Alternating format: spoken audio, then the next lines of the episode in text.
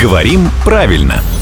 Здравствуйте, Володя. Доброе утро. Здесь я э, нескромно введу себя в рубрику. У меня вот буквально была переписка с приятелем. Ну, я там что-то написал, он мне в ответ.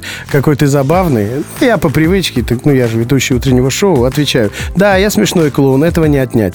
На что он мне отвечает? Забавный не равно смешной. Согласна. Вот, ну, сейчас узнаем. Согласен. Это действительно так, потому что у слова «забавный» словари отмечают основное значение, да, доставляющее развлечение, веселье, смешной. Доставляющий. Да. И вот это Рубена, как раз радиоведущий. С, с Рубена писали словарную статью, но есть и оттенок значения занимательный, интересный. Вот. То есть не смешной, а интересный. Интересный собеседник. Это ну, вот подождите, что? но в первом значении же подразумевается и смешной. В купе все Да, рассматривай. есть такой оттенок значения, который уже к смешному не очень имеет отношение.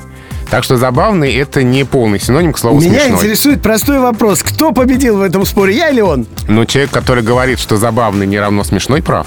Не ожидал от вас такого. Мы с вами сколько лет вот прям... Володя. Но истина дороже. Ну, скажите же, забавный, правда же? Конечно, забавный. Ну вот. Ну, ладно. Забавнее тебя придумать человека сложно. Если бы меня не было, меня можно было бы придумать.